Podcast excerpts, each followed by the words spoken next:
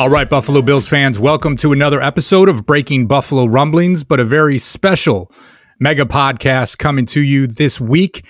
You know, it's the bye week for the Buffalo Bills, and as we put this together, I figured why not get the three hardest working men in Buffalo Bills podcasting together for a mega podcast. And when I say the three hardest working men, that does not include myself, because these guys are all over the place with you, bringing great content each and every week. First up for us today, you guys know him here from BuffaloRumblings.com. He is the host of the Bruce exclusive. Mr. Bruce Nolan, how you doing today, pal? I am fantastic. It's it's a wonderful weekend. I'm going to be a really relaxed football fan. I'm sure I'm not going to get involved in anything emotionally. There's zero emotional ties to any of these games. I'm going to be able to enjoy it as an observer, and it's it's going to be a good time. I'm going to get caught up on some draft work this weekend. Well, well, and I know you've been incredibly busy appearing on multiple shows your own shows. So I appreciate you taking the time. And, and speaking of multiple shows, he's the host of the Draft Dude podcast as well as Locked On Bills. Uh, just one of the all-time great guys that's always willing to jump on with us. Joe Marino, how you doing today, bud?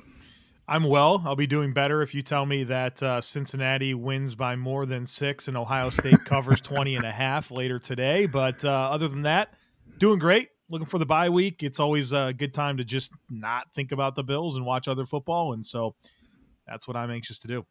Well, it sounds like a couple of uh, best bets there for everybody that's uh, that's listening. But by the time this is posted, those games will probably be over. So uh, you can reach out to Joe and, and see if that ended up working out for him or not. And finally, our third guest today, one of the newest members of the Buffalo Rumblings family, but again, just doing a great job with the Code of Conduct podcast as well as with the Chop Up live on all of our social media channels and YouTube following each game. It's Jay Spence the King. Jay Spence, how you doing? Good, sir. How's it going, man? I'm I'm having a good week. So I, I know we this week is a loss, you know, a lost week, but hey, it, it's good. We're seven and three going into the bye. It's time to get healthy. Uh, I'm I'm having a good week. Jay Spence, before we get into all the details and the different topics we are going to discuss, why don't you tell people where they can find uh, everything that you're doing on the YouTube channel for BuffaloRumblings.com? It's certainly something new for us. And I think if you can uh, tell people where they can find that, uh, something new for us that I think they would want to check out. Absolutely. So, um, obviously, if you're following Buffalo Rumblings on Facebook or on Twitter, you're absolutely going to be able to see it when we live stream every week. Um, you can also go to YouTube and just search Buffalo Rumblings, and you will, you know, you'll be able to pull us up and just subscribe there. And you know, you'll be able to see all the good stuff that we have coming out on on YouTube. We have a, a ton of new content coming out as well um, as the chop up, like Anthony mentioned. Well, it's a great addition to everything that we're doing, and I encourage everyone to check it out. Uh, it's been a lot of fun so far.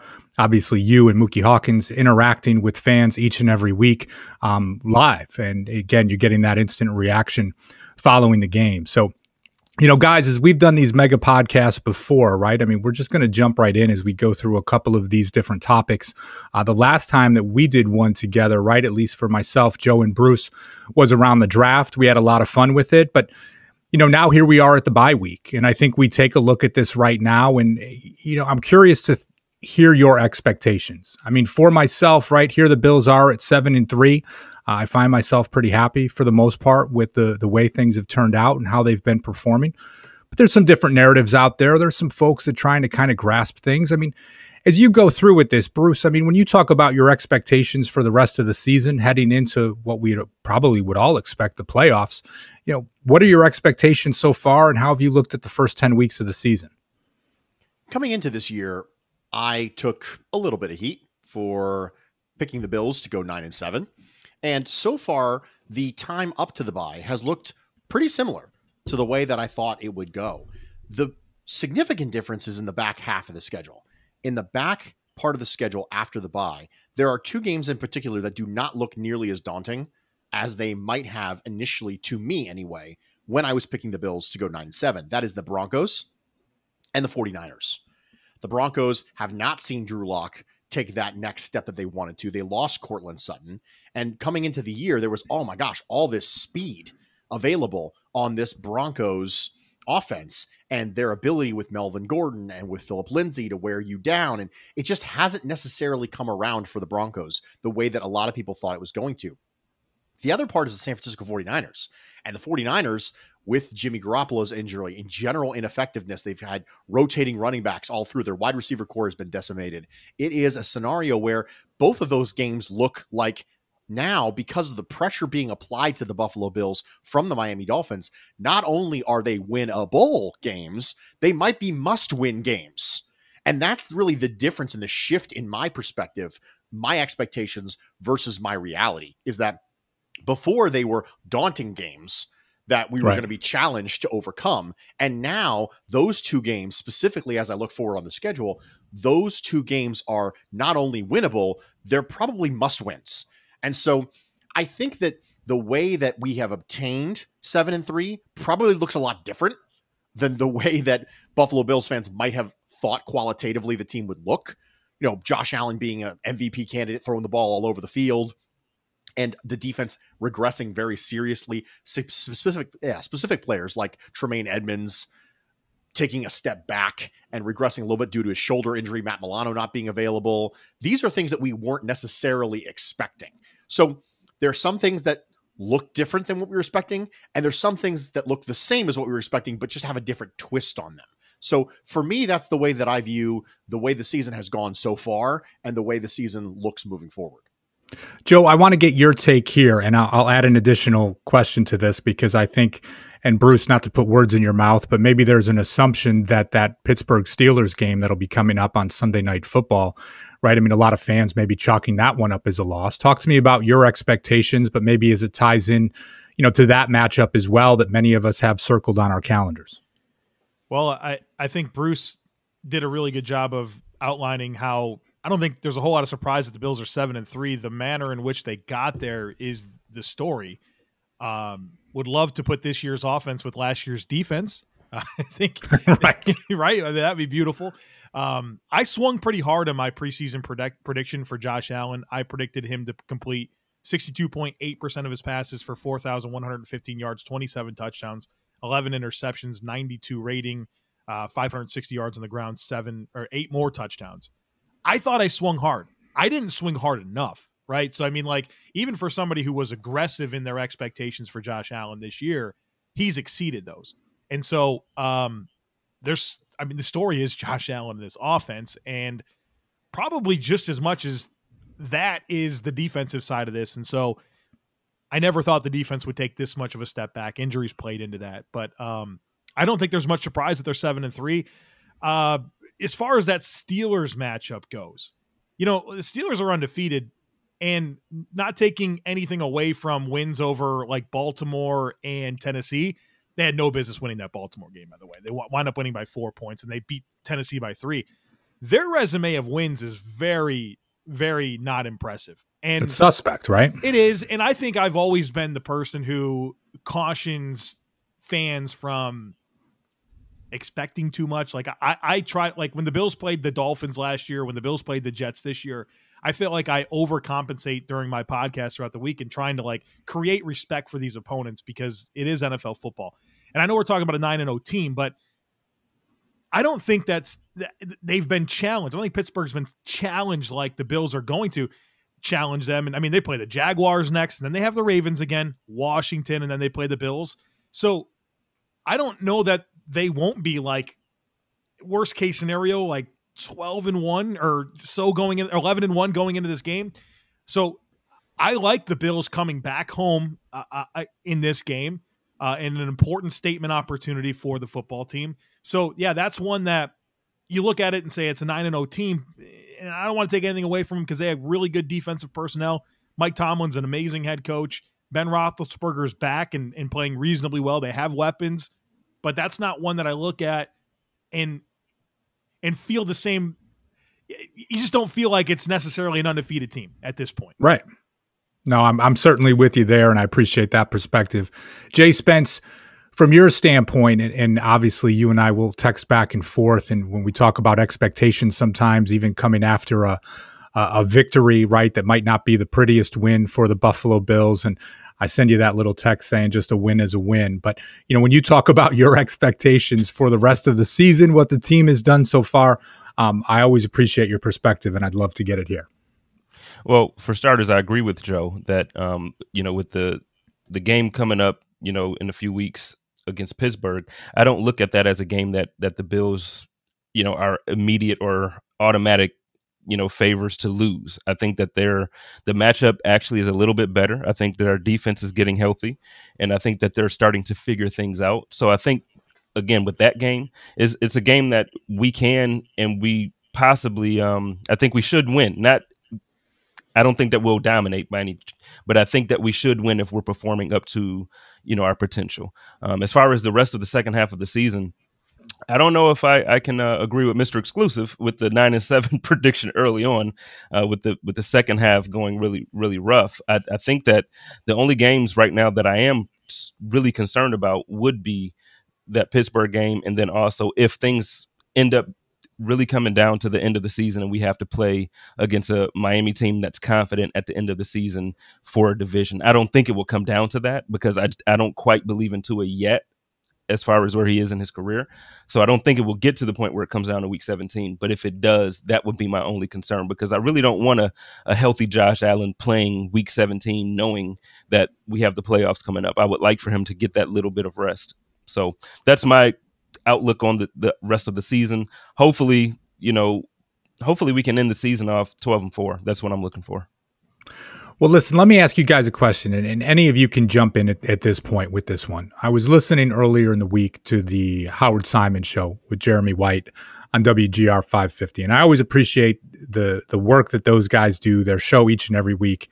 And Howard was talking about expectations for the team and there's this a bit of a narrative. It's not just it comes from him. I see it from fans online. I mean, you guys interact with so many Bills fans on Twitter and other outlets talking about the expectations. Well, you know, the Bills have to at least win a playoff game this season. Like that that that ties into whether or not the season is a success.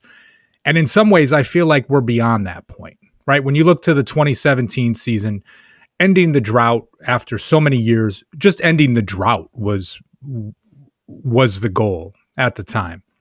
Last year, obviously, look at them getting to the wild card. But now, when you talk about some expectations and saying, like, yeah, I expect the team to win the AFC East, I expect them to get to the playoffs.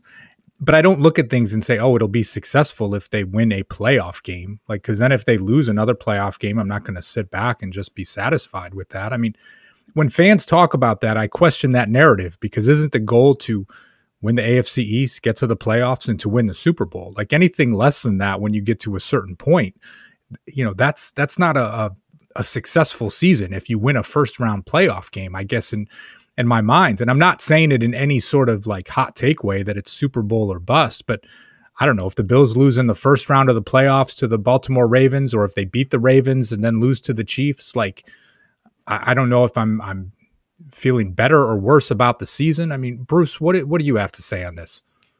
I think that success is not binary. I don't think there's either success or failure. I, I have never really believed in that. I think uh, goals are too complicated for that.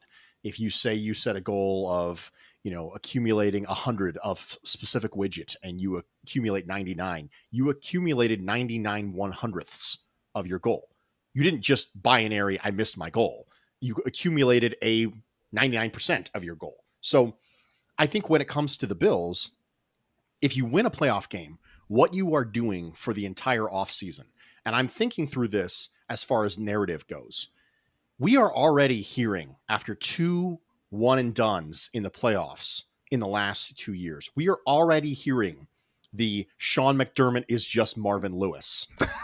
right. We, we're already hearing that. All of us in the content creation community, we're already hearing that. And I don't like dealing with that. I don't want to deal with that. I don't want to have to spend the entire offseason after three one and duns in the last four years saying, is Sean McDermott Marvin Lewis?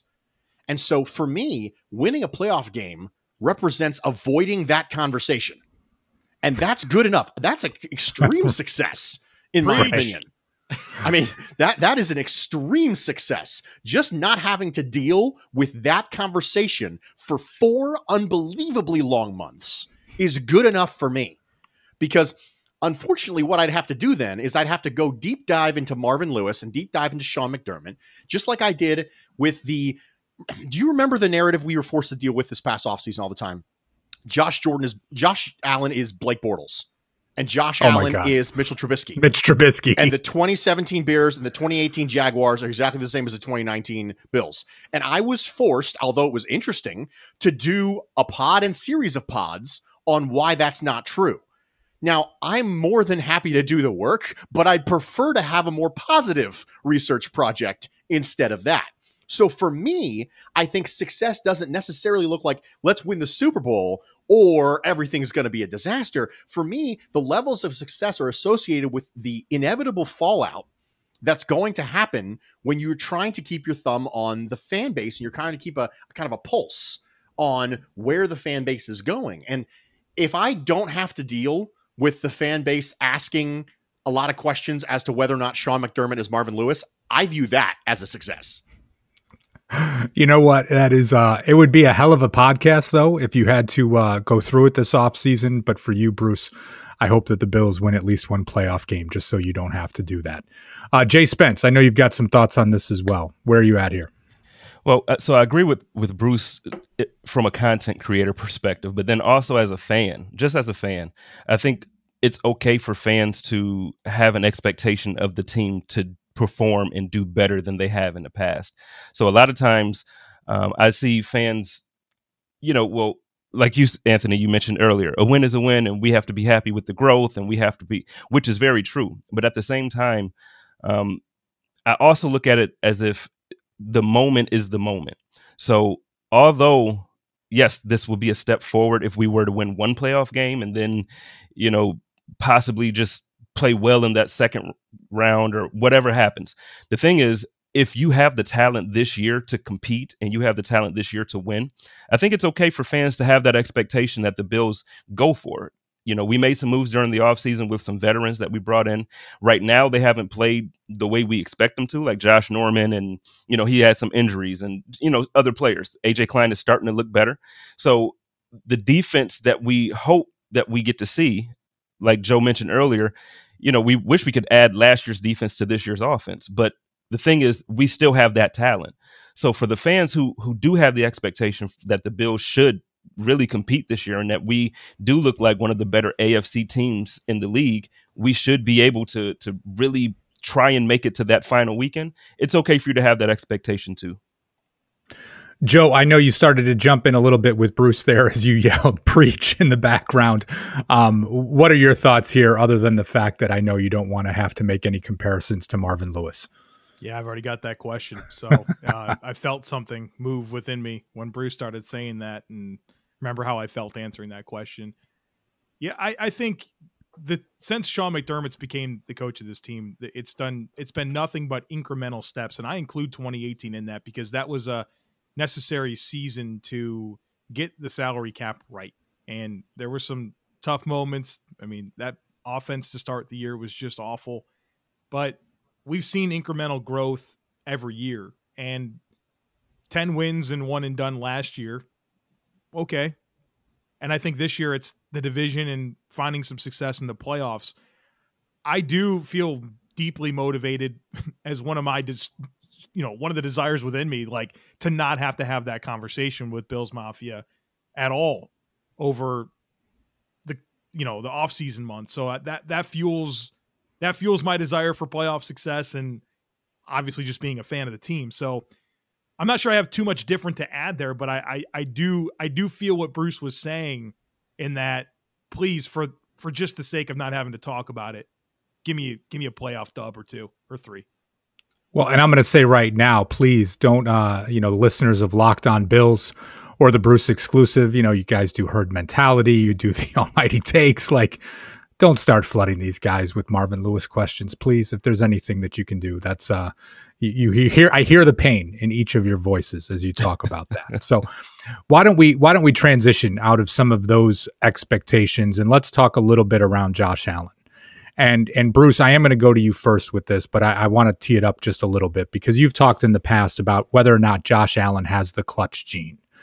And I think the definition of the clutch gene has certainly changed, right? At least from when we've seen Josh during the 2019 season and going to 2020. And and I say this right as we were watching the Cardinals game this past weekend and and the Bills are driving down the field and my wife turned to me and she asked, she said, "Okay, well they're in field goal range. Like if they kick a field goal, they can tie the game. And I said, no, we're not playing for a field goal. We're playing for a touchdown now. During the 2019 season, I don't know if the quarterback that Josh Allen was, or maybe even the head coach that Sean McDermott is, the play caller that Brian Daboll was, if the Bills would have been playing for a touchdown at that time, or if they would have been playing for three points to try and push the game to overtime, and what that would have looked like. And as I was watching that game, right, there was just a weird sense of confidence that I had. And by no stretch was Josh Allen playing a great game on Sunday, especially in the second half, as Bruce talked about in his Thursday pod and just some of the things that weren't working right on the offense. But with that, I just had this complete confidence that, yeah, Josh Allen is going to drive down the field. The Bills are going to score a touchdown and they're going to win this game. And and I know that's right. That's just more going with a gut feeling. And, and Bruce, I know you've got you know your thoughts on this, but I would just love to get your take because for me, I mean, there's just that complete confidence in the fourth quarter. Not that he's going to put the team into field goal range, but that they're going to score a touchdown and put themselves in a position to win. I think the clutch gene is a thing. There's a discussion as to whether or not clutch gene is a thing. I, I do think the clutch gene is a thing. I think there's really three things to talk about when it comes to the clutch gene. The first is is it a thing? Are there people out there who simply perform better under pressure than their peers? And I think that that's clear and observable in all aspects of life. It has nothing to do with football. We have people who perform better under pressure and they react better to the presence of pressure stimulus than other people. The second thing is does it matter if you have the clutch gene? And when I say does it matter, it's okay, is it something that is a net positive for a quarterback? And I think the answer is yes. Yes, it, it, matters if you have the clutch gene. I don't think it matters as much as people think it does, because if, for example, during the third quarter lull that we talked about, if the Bills score a touchdown there, then whether or not he has the clutch gene at the end isn't really relevant all that much. Points scored is points scored. If you scored 60 in the fir- first quarter and then you don't score any for the rest of the game, I'm cool with that that's fine. 60 points is still good enough to win. The vast can't wait for that to happen. So I, I think I'd be okay with that. And the third thing that is associated with clutch gene is not is it a thing? It's not does it matter? It's can it be obtained? Is it natural? Is it something you either have or you don't? And I think that that's observable in nature and in all other aspects of human interaction as well, in that you can develop a clutch gene if you are in more of those situations over and over and over again, you can train yourself to perform better under pressure. Now, there are some people who are going to naturally have more of an affinity towards it than other people. And I think that Josh Allen, because of that gamer mentality, because of that hero ball thing that we hate so much about him sometimes, that's the reason why we love the clutch gene. And so we talk a lot about on my podcast traits versus flaws. And flaws are things that are just intrinsically negative. Every aspect of them is negative, and traits are things that have both positive and negative manifestations. And I think hero ball is a trait. Hero ball is a trait that has positive manifestations. And that one of those positive manifestations is clutch gene. The idea that I can be the hero because I've been the hero before. I know how to be a hero when it's 34 seconds left to go in the game and I got to throw a Hail Mary. Now, of course, I'm talking about Kyler Murray in that case, but the fact of the matter is that if that pass gets knocked down, we are talking about Josh Allen and the clutch gene probably the entire week. But the fact that Kyler Murray made that pass doesn't eliminate the observation that Josh Allen has proven once again he has the clutch gene. And I would say it does matter a little bit. I think it might be a little overrated as a trait, but Josh Allen clutch is a real thing. I, I don't know how many other times fourth quarter game winning drives. Joe Marino talked about it on his podcast multiple times that Josh Allen's right there at the top of the list since he came into the league as far as game winning drives. So would I ideally like us to be up by 14 so he doesn't have to have a game winning drive? Sure, that would be ideal. But if you have to have the ball there, you would like a quarterback to have a trait. The more traits your quarterback has, the higher the ceiling is, period. Ceiling is a collection of your traits clutch gene is a trait. It's one of the things that contributes to Josh Allen's ceiling, not just his arm, not just his athleticism, his clutch gene. Bruce, I could listen to you talk about the clutch gene all day. Honestly, I mean that, right? Because with the way you break it down, it just as as you're describing it, it brings that I guess more confidence as a fan in Josh Allen and what he brings to the team. But you know, as Bruce said, Joe, you have mentioned this on your podcast on multiple occasions. I mean, talk to me about your thoughts as it relates to it, but just also have you seen that shift, right, of 2019 Josh Allen to 2020 Josh Allen? Not just when we look at statistics, but again, that ability to deliver in in these clutch situations. I I think about what you were saying there, Anthony, when you were kind of leading into this, and I felt exactly the same way in that last drive. Like I'm not interested in a field goal here. I'm just not. so, and and there was a belief in me that despite really an offense that was flat for the entire game, that Josh Allen can engineer it, and he did. 12 plays, 78 yards in three minutes, 34 seconds left in the game. The Bills are up by four. Like he did it in circumstances where that offense wasn't clicking consistently at any point in that entire game, but when it mattered, he put it together. Um, and, I mean, he's done it time and time again. I, it, to give you the numbers that Bruce had referenced, Josh Allen has 11 game winning drives since 2018 when he entered the NFL. That's second only behind Drew Brees, who has 12, and it's tied with Russell Wilson, who has 11. I mean, he's right there in the the cream of the crop when it comes to game winning drives and showing up in big moments. The other number that I've been talking a lot about on my podcast is uh, one score games. And I've done a lot of work here in, in letting everyone know that 50% of NFL football games are one score games. So that's the most common result. Last year, the Bills were three and three in one score games. This year, they're five and one, and that includes the loss last week to Arizona. Like, not only are you seeing a quarterback that delivers in clutch situations, but you're seeing a team that is performing better when games are tight. And we can talk about how they can some of their own self-inflicted wounds contribute to unnecessarily tight games, but it's kind of what happens in the NFL. Their games are tight.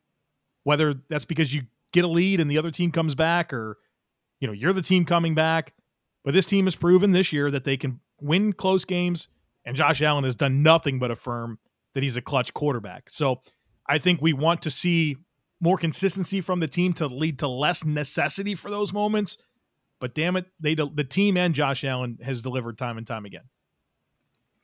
When Joe Marino says "damn it," you know he means it. So that's a uh, a point of emphasis to say the least. Jay Spence, I want to get your take on Josh Allen in the clutch, and you know you're in one of those situations, right? You're going live with the chop up, like right after the game, right? In many situations or shortly thereafter, so you're getting that real time reaction. So I'd be curious, right, from from your perspective as you go on air and it's kind of some of that instant analysis, but as it relates to to Josh Allen in the clutch, what are your thoughts? Well, so it's interesting. So a couple weeks ago, we had the chance to see the Patriots come to Buffalo and lose a game in the last moments where they normally would win. You know, we're used to Bill Belichick coach teams winning. And now, you know, Bruce and Joe just so beautifully, you know, explained how it seems like over the last couple of seasons and this season, um, the Bills just seem to perform very well in those situations. And it's interesting because previously, Bills fans, eh, you know, we were emotionally abused, you know, because the offense wasn't good. We've had, you know, we just didn't have quarterbacks with clutch genes for quite some time. Defense always kind of showed up, but the offense dif- didn't. So you would have fans really being nervous in those moments, and and some of them still are. Um, I, I part of certain group chats during the game and all that stuff and, and, fans are still nervous when it comes to these situations. But hindsight post post game fans are excited now to have somebody like josh allen and it's refreshing to to actually you know to be a bills fan and to have that. We haven't had that in so long. So now to have josh allen lead this team it it's changing it's changing in the sense that i brought the patriots because it's changing in the sense of the Patriots were once that dominant team in the AFC East that that did always win those games. Now it's our right. turn. It's our turn to do it with Josh, man, and, it, and it's fun. The uh, the fan base feels it, and the team is confident. You can see. I, I would love the defense to see that now, and I would love the defense to get that swag back as well. But you can see the team walking out on, in the fourth quarter with Josh. They're not nervous they know they can win this game. They know they have a chance to win it, and to to have this team now, man, it's it's exciting. So in real time, it's it's a lot of fun. Jay Spence, I want to come right back to you with my next question as well, and it's still tied into Josh Allen, and it talks about the MVP race. Um, obviously, right, I follow the Bills closer than any other team in the NFL, and we hear a lot of the discussion, right, about the the MVP candidates across the league, and you hear about Russell Wilson, Kyler Murray, Aaron Rodgers, you know, and then once you get to that maybe fourth or fifth person in the discussion, you will hear about Josh Allen. And, you know, I don't want to sound like that armchair quarterback that just is looking at box scores and statistics and pieces like that. But I would be hard pressed to find a more valuable player in the National Football League than Josh Allen. And I realize in some situations it's a little bit of narrative, right? Russell Wilson has been overlooked in the past, and that's probably not something that should happen. So maybe he's considered the front runner at this time. But when I look at what Josh Allen is doing, right, the the pass heavy offense for the Buffalo Bills, the regression from the defense, how he has played, I would be hard pressed, right, if you are just looking at any player to say that there's any more valuable player to their team than what Josh Allen is to the Bills. That's a good statement to make. I mean, Josh, he he is the heartbeat of the offense. Uh, we don't have a running game like we're used to seeing. So the, the yards that we do get from Josh on the ground are huge for our running game. And then, like you said, the offense this year in the passing game looks completely different. And and he is that leader. But I just don't think that this year, you know, we'll see now this week coming up, we're on our bye week. So statistically, the other quarterbacks can kind of catch up with them as far as games played. So we'll kind of see where that is. Um, but I do think that four, five, position in the voting. I think that that's a good place for him. I do. I think Russell Wilson kind of played himself out of it, um, but he's picking it back up. This this uh this past Thursday he played pretty well against the Cardinals, but I, I still think right now is Aaron Rodgers award to lose. I could be wrong with that, um, but I would love to see Josh in that conversation, especially seeing that we haven't had somebody in that conversation since what the early 90s so it, w- it would be great to see him in that conversation but you know, I am nervous about the fact that if Josh, if God forbid, if something were to happen to Josh with a, a short term injury, the the talent drop off in quarterback is so it's the, the gap is so large. So in that sense, you're correct. Josh Allen is the most valuable player to this team. It doesn't matter if we have Stefon Diggs and you know Cole Beasley in the slot. It doesn't matter because the quarterback position yeah, we'll be able to move the ball a little bit, but nothing like what we have. I think our offense will look a lot like what we saw early on last year or even the year prior, where we were worried that we wouldn't be able to move the ball at all or score points. So, right. you know, I'm I'm very very nervous about that. But as far as what we see every week, I just I would find it very difficult, um, or I, I would just find it impossible almost to to not see Russell Wilson or Aaron Rodgers taking that award this year. Support for this show comes from Sylvan Learning. As a parent, you want your child to have every opportunity, but giving them the tools they need to tackle every challenge, that takes a team. Now more than ever, educational support tailored exactly to what your child needs can make all the difference. That's why parents have trusted Sylvan Learning for 45 years as the ultimate teammate in their child's educational journey, instilling in them a love for learning and a passion for reaching the next level. And Sylvan's Insight Assessment can identify gaps in learning and areas that could be of concern for your child. It's a 360 degree view into your child's learning that you can't find anywhere else and helps ensure that your child didn't miss something in school that might put them at a disadvantage in the future. And right now, it's the best price of the year at $29. Go to sylvan29.com to learn more and get your child's assessment for only $29. That's S Y L V A N 29.com.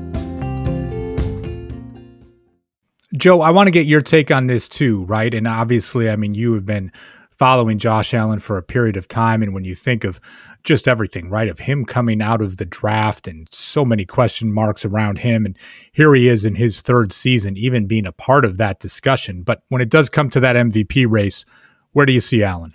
You know what's funny is I want to kind of apply a philosophy that I've had to something else regarding the Bills to this conversation. And this happened last year. The Bills had a good record midseason and there were some tougher games coming up on the schedule and people were calling the bills paper tigers and all this that and the other and i'm like well do it or don't like go prove that you're a 10 win team and go to the playoffs or don't and i feel that way about josh allen with this mvp discussion he's in the discussion i mean you're you're not getting you're not getting to five or six names without including Josh Allen. So I look at this schedule and I see Monday Night Football at San Francisco. I see Sunday Night Football at home against Pittsburgh. I see a Denver game that's going to be on Saturday, most likely, where the eyes of the nation are going to be on it. Then you go play New England on Monday Night Football, and you could have a meaningful game in Week 17 to win the division for the first time since 1995. You want to be the NFL MVP, you got six games to go earn it and do it or don't. And so, is Josh Allen going to prove that he's the MVP, carry this team through this stretch, get them a division title, show up on these big primetime stages? And if he does, we can talk about the Aaron Rodgers and the Russell Wilsons, the Kyler Murrays. But Josh is going to really have himself a really strong resume to be in that mix. So he's in the conversation right now. But if you want it, brother, it's right there. The showcase games, the primetime games, the opportunities to produce, the opportunities to achieve things that haven't been achieved in Buffalo for 25 years. It's right there. Do it or don't. Man, Coach Joe Marino got me ready to run through a wall right now. You know, Sean McDermott's going to have you in the locker room before the game against the Chargers, just to be like, either do it or don't, you know, and just uh, put it out there on the line for yeah. everybody. Well said, Joe. I love Very it. well said. Right? I, I love it, man. I love it. So, Bruce, what are your thoughts on this? I know sometimes when we talk about these awards, it's you know they're a little bit secondary right to what's really important when it comes to the team's performance but uh, i would love to get your take here the nfl mvp award over the last couple of decades has been the cumulative sum of team success and quarterback statistics multiplied by media aggregation. That is what the MVP NFL award is about at this point.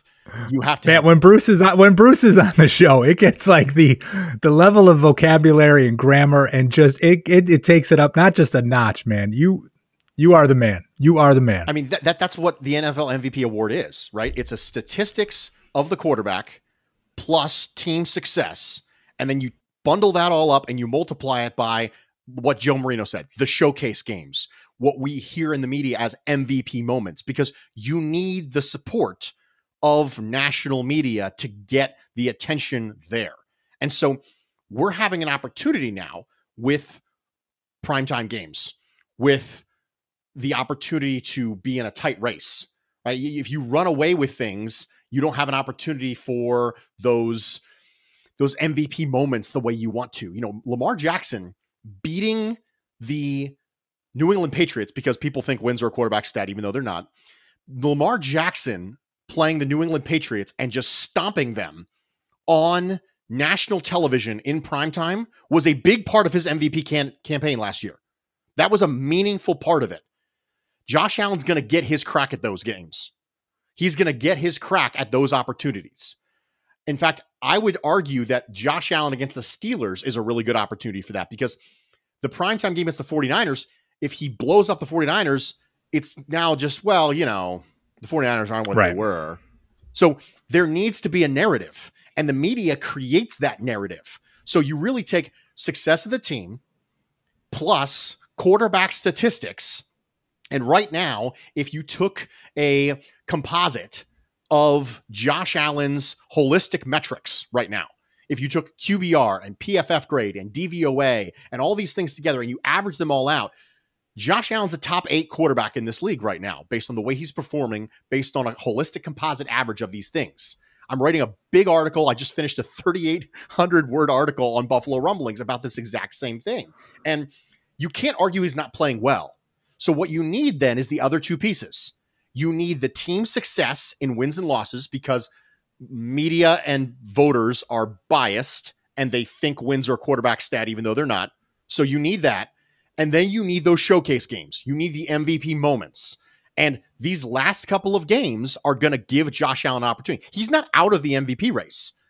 We just need those last two components to step up. And we need the quarterback holistic metrics and the numbers that people need to support that to increase a little bit or stay steady. Bruce, I, am thinking right now, I, am going to reach out to Del Reed at 26 shirts, and we need a wins are not a quarterback stat shirt Absolutely, for an upcoming 26 shirts. I'll model it with a bag Honestly. over my head. that would be uh, that would be fantastic. But as you both, as all of you were talking about this, right, and talking specifically to your point, Joe, right, about those those showcase type of games, do we want the Pittsburgh Steelers to be undefeated when the Bills take on take them on on Sunday Night Football? Right, when you talk about this type of piece, at least as it relates to the uh, the MVP race and just some of the narratives that are out there, It's probably helpful. Um, right? Yeah, I mean, I don't, I don't know that it's required. They're, they're going to have a great record, nonetheless. I think it just comes down to, I mean, if he put, goes out there and lights up Pittsburgh, that's a good defense. I mean, whether they're twelve and zero or nine and two or whatever, you know, they're that'll be a, a highly respected win, especially because it'll be in front of a national audience. And let's face it, the two times that that's happened so far this year, uh, Tennessee and Kansas City, those have been Josh's two worst games. So he Right. he's he's got to have he's got to kind of flip that and, and show up in these these not that he didn't show up and I know there's some unusual circumstances against those games but yeah I think it's it's it's that opportunity where the eyes of the nation are going to be on him and he has to he has to play well. The team has to play well. And I, again I don't think that an undefeated Steelers team moves the needle because I think at worst they're going to be 9 and 3 guys as we as we take a step forward right we talk about josh allen and the fantastic season that he has had. And it's you know i'd be remiss if i didn't mention the upgrade in weapons that he has around him. You think back to the 2018 season right? So just two years ago as the buffalo bills would have starters like zay jones kelvin benjamin jeremy kerley andre holmes um, and here they are now with a trio right of john brown cole beasley and the guy i want to focus on here and stefon diggs and I know in so many ways, right, when we talk about Diggs and the trade, and you think back to March, right, Bruce? I think back to the podcast that you did after it was announced. And, you know, here we are with uh, the leading receiver in the NFL. And people would say, oh, the Bills gave up too much. He was going to be a diva, this and that. But just how much of a difference has he made? And I don't say it just from like looking at statistics, but the player that he is out on the field. Bruce, why don't you kick this one off for us? Because I'd love to get your take here. Stefon Diggs and the presence of him in this offense helped Josh Allen answer the question as to how you defend this offense and forced defenses to move on to plan B.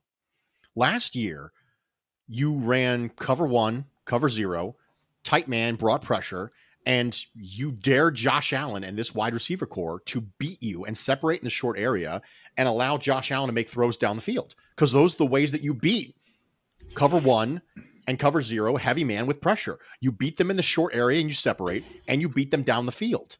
And Josh Allen was was not able to do either of those things last year.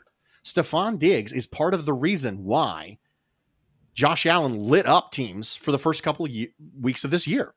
And now defenses have moved on to a different strategy to defend Josh Allen. Nowadays, you know, if you look at the Cardinals, the Cardinals were bringing a lot of zone pressure and they were trying to say, okay, I want to get the pressure that other teams were getting from cover one and cover zero. I want to get those types of pressure, but I'm afraid that if I devote too many men to it, Josh Allen's going to carve me up. So, how can I do that? How can I check the boxes? And the answer is we bring zone pressure. We bring Byron Murphy off the edge. We bring Budda Baker off the slot, and we drop Haason Reddick into coverage from the backside. We drop Marcus Golden into coverage from the backside. So we're bringing four, but that four has a higher propensity to get pressure than if we were to just bring our normal four down linemen. And so this is an example of defenses being forced to move on to their secondary and tertiary options as far as how to defend Josh Allen in this offense. And that's what Stefon Diggs has meant. Now, could you argue that that was going to happen to a limited degree anyway, just from the development of Josh Allen? Sure. But Josh Allen can develop all he wants. He still needs people who could beat man. And that's what Stefon Diggs gives him. And so I don't think we would be seeing the same level of progression at the same speed from Josh Allen without Stefon Diggs because it wasn't just about getting a good player. It was about getting a specific type of player that specifically helped counter the way that defenses were playing Josh Allen in 2019. And that's what Stefon Diggs represented. And that's what he continually represents to this offense. Jay Spence, what is your take here? Again, right, like as you you look at just the the increase, right, of the Bills becoming a, a modern passing team in the NFL. Um, what are your thoughts as it relates to Diggs, kind of the the transformation of this offense and what he brings to the team? I think the the thing that he really brings to the team, outside of the obvious, you know, he's leading the league in receiving yards up to this point. Um, aside from that stuff, he just brings that that mentality of winning and the refusal to lose. And in the games that we did see the Bills lose earlier in the season, not the Cardinals game, but the game where, you know, the game was kind of sort of over. You you saw Josh and Stefon Diggs on the sideline going around you know, ramping these guys up, encouraging their teammates, letting them know that, you know, hey, we're still a good team. This is one game, not to get down. it's just a different level of leadership that I, I don't think that we've seen in quite some time um, having a number one receiver as well, it also opens up doors for the penalties that we normally don't ever get. So those throws were, you know, when Josh and, and, Josh is clutch. We just talked about how clutch Josh is in the fourth quarter and, and at other moments of the game where it's very important. But another thing is when Josh might not be as clutch or if something is a little off or whatever, normally we wouldn't get the cause that are the benefit of the doubt cause. Now with Stefon Diggs being on the field, stretching the field for certain plays, we'll get certain calls that will still continue to allow drives to go. So, you know, it's really you can't overstate just how much of a a benefit that he's been to not only the offense but the entire team. But you know, Stefon Diggs is amazing to have, and and and it's like the perfect marriage to the talent that Josh Allen is. You know, I know coming into the league, we all you know had our reservations about him is inaccuracies and all these other things. But the type of arm that Josh Allen has, and then the the type of route runner, and with the speed that Diggs is, it's just a match made in heaven. So, you know, like like I said, you can't overstate the importance and the, you know, the just everything that that Diggs brings to this team. You just can't. No, and I love your point about him being a, a, leader on the sideline. And again, not just a leader on the offensive side of the ball, but right to the entire team and just bringing that kind of energy uh, that we've certainly seen through these first 10 weeks. Joe, as I throw it to you, in addition to Stefon Diggs, why don't uh, you share some thoughts on Cole Beasley as well, because I think as we we look at things with the injuries to John Brown, uh, Cole Beasley certainly stepping up. I mean, we've seen multiple hundred yard games from him so far. So you know your thoughts on Diggs, but I know James and Jay Spence and uh, and Bruce shared a lot there would love to uh, to get your thoughts on on both Diggs and Beasley and what they mean right now. Well, in in Diggs and Beasley, the Bills are on pace to have two 1,000 yard receivers, which speaks to how productive they've been, especially with John Brown not being really healthy at any point so far this season. So it's been great to see those guys absorb that production. But when we think about Beasley, I think the exciting part is despite him leading the NFL in receiving from the slot, both receptions and yards, and doing so by a pretty large margin, I think we want to see more Beasley. And we know that good things happen when Josh Allen targets Cole Beasley. And so maybe maybe the blessing here in not having a healthy John Brown, which we hope will be the case after the bye, is that even more so the chemistry between Beasley and, and Allen have has really flourished. And one thing that I want to give Brandon Beane some credit for is the way he built this wide receiver corps. I know that 2018 was not ideal, but in 2019 he brought in Brown and Beasley, and this year he traded for Diggs. And I see a lot of different teams, and I, I pay very close attention to roster construction and I see teams trying to give their young quarterback weapons, but it's in the draft, right? They want to give him receivers, but it's a young receiver. And I look at what the Denver Broncos did this past year with Drew Lock, who had some momentum coming out of his rookie season, and everyone expected him to take a step forward this year. And then they just went out and just drafted you know, Jerry Jeudy and KJ Hamler and He's got a, a second year tight end and Noah Fant. And you just look at the makeup of these weapons and you're like, yeah, they're all really talented, but you have a developing quarterback around developing weapons. And we've seen Drew Lock play horrible this year 10 interceptions in seven starts. I mean, just he doesn't he doesn't look like he belongs as a starter in the league. And I think while I think Drew Lock has talent and, and the book on him is not written, I think they did a very big disservice in not getting him established weapons to throw the football to. And that's what I like about what Beane did for Josh Allen. He said, Look, we know we recognize that you're a raw quarterback coming out of Wyoming that we took a chance on. We, you know, we bet on ourselves to develop you. We understand the best way to do that is make sure that everything around you is stable so that you can actually develop and not you're not you're you're not concerned with a brand new receiver that's never ran routes in the NFL or ran an NFL route tree or understands the terminology of a playbook to be the guy that's going to be your most targeted guy in this in this offense. And look, I understand Justin Jefferson for the Vikings is having a really good year and a lot of other good, you know, young rookies rookie receivers, but I wouldn't trade the veteran know-how that you get in a Diggs and of course to add to Beasley and Brown for that younger player, even if they come cheaper, because I think this is what Josh Allen needed. He needed veteran know how guys around him so that he can become hit the best version of himself. And Brandon Beane deserves credit for for giving Josh Allen that. No, and he certainly does deserve that credit, right? When you take a look at it, and as we've all stated, right, the two of them clicking on so many levels, and again, just this Buffalo Bills offense. I think, uh, surpassing any of our expectations heading into this year. Now, before we wrap up, right, because we're coming up on almost an hour, I got one more question for you guys.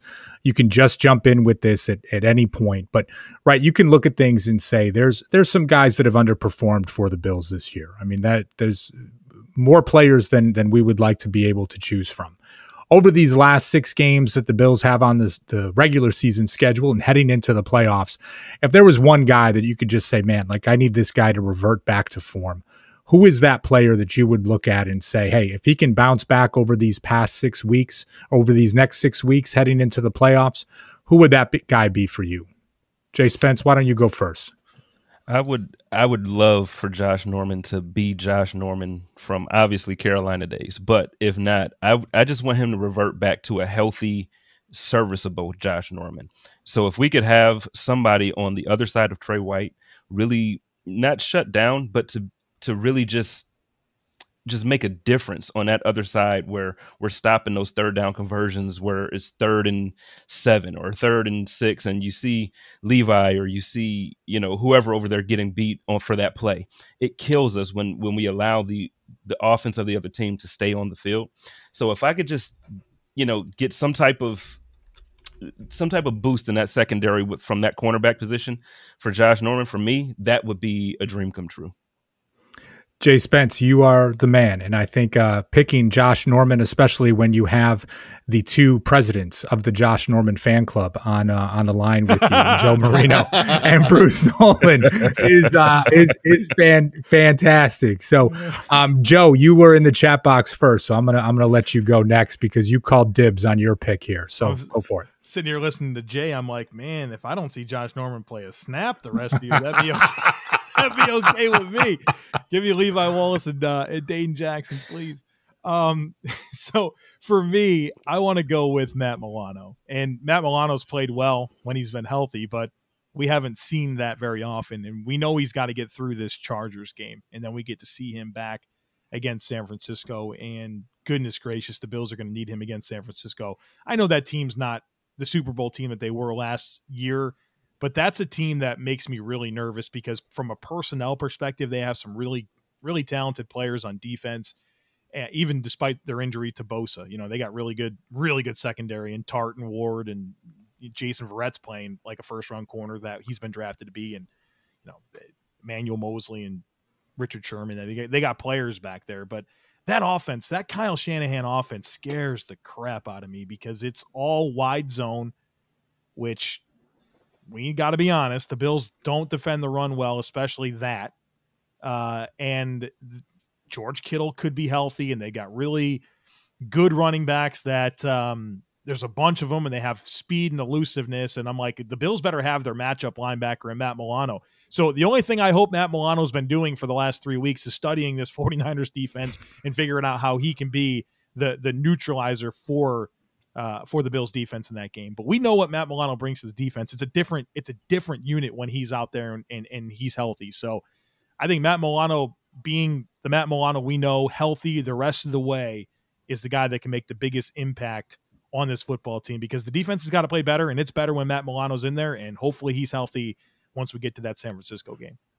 Well, and right, Joe. I mean, we haven't seen a healthy Matt Milano since the first half of Week One yep. against the New York Jets. And to think that the team is seven and three and obviously had some struggles on defense, um, but if he can come back to be the uh, the Matt Milano we all know and love, um, that could be a great thing for the Bills. So Bruce, what do you what do you got for me here?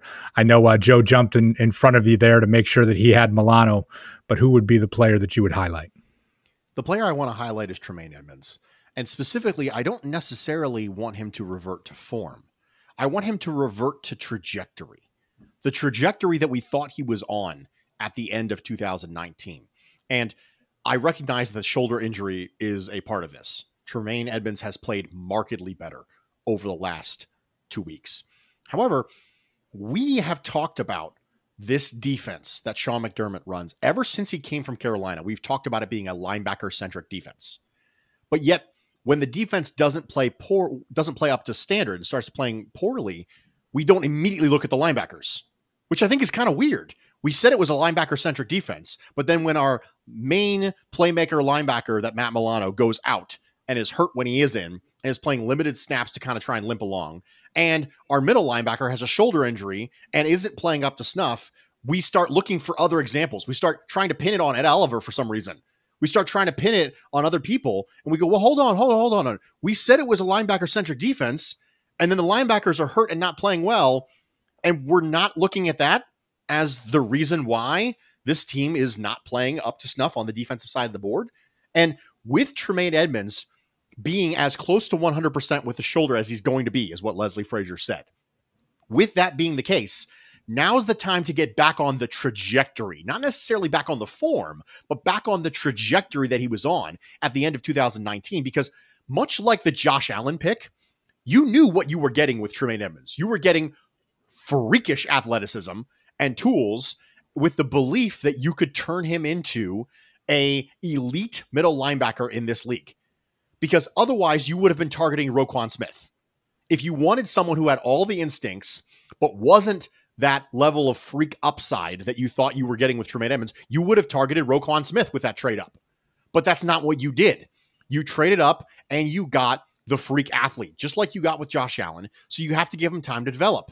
So the difference between Josh Allen and Tremaine Edmunds is that Josh Allen hasn't had the injury to derail his trajectory the way that Tremaine Edmunds did. So now that he's back, I want to see the reverting to the trajectory we thought he was on at the end of 2019. By the end of this year, we could be talking about Tremaine Edmunds the way we wanted to be talking about him at the middle of this year, which is this is an upper echelon player now, folks. Like this is a really good player that defenses are going to be, ah, oh, it. I got to play against Tremaine Edmunds. He's going to mess up my whole game plan. That's what we wanted when we traded up to get him in the first round of that draft. And that's the type of trajectory I want him to be back on. Well, those are certainly three great choices. For me, it's Mitch Morse, right? Mitch Morse recovering from the concussion. I know certainly been a storyline earlier this week of just Sean McDermott's comments from the press conference and, and really what that is going to mean. Um, hopefully, right, it was just a precaution heading into the bye week of while he was cleared that he will be uh, able to come back and, and, be healthy and not put himself at any other risk. But quite honestly, the reason I picked Mitch Morse is just so Jon Feliciano can go back to right guard and we never have to see Brian Winters play another snap for the Buffalo Bills again. So it's a little bit um, self-serving from that standpoint, but that's uh, that would be my choice there. So you know, for for you guys, um, as we go through before we wrap up, I want you to tell everybody where they can find your work, where they can find you on social media. Um, Bruce, let everybody know where they can find you. Thanks so much for having me, Anthony. I really appreciate it. My name is Bruce Nolan. You can find me on Twitter and Instagram at Bruce Exclusive. And my pod, the Bruce Exclusive, drops every Thursday and Friday on the Buffalo Rumblings Podcast Network. Joe Marino, where can we find you? Uh, Joe Marino is the name. At the Joe Marino is the Twitter handle. Uh, host the Locked On Bills podcast. It's daily on the Buffalo Bills. And if you really can't get enough, uh, I do a daily podcast on the NFL in general, the Draft Dudes podcast, and all the written stuff can be found at thedraftnetwork.com. And Jay Spence, I know you shared at the beginning of the show uh, the work that you were doing with the Chop Up and the Code of Conduct podcast, but why don't you make sure that everybody's got that just to be sure? All right. On Twitter and Instagram, you can find me at Jay Spence the King. Um, the Code of Conduct comes out every Tuesday on the Buffalo Rumblings Podcast Network. On Sundays with Mookie Hawkins, I do the chop up that will be available on YouTube and on all of the Buffalo Rumblings streaming networks. And on Wednesdays, you can also find me doing the uh, gosh, I forget the name of the show now. I'm doing so much. Uh, you can find me doing the Hump Day Hotline with Joe Miller as well. That will be on YouTube as well. So just search for Jay Spence the King or Hump Day Hotline, and you will be able to find us there as well. And again, I just want to say thank you for having me on this platform. This was great. Well, guys, I appreciate the three of you so much, obviously, by everything that you're doing. I know you're busy. And for me to ask the three of you to do one additional show, but as we are here in the bye week, I thought it would be great for us to have one of these mega podcasts. And for all of you, I hope that you and your families have a great Thanksgiving holiday. For all the Bills fans out there that listen to any of our shows, thank you so much for following us, for subscribing to our networks, and just kind of being a part of Bills Mafia with each of us. So we wish you all a happy Thanksgiving. And as always, go Bills.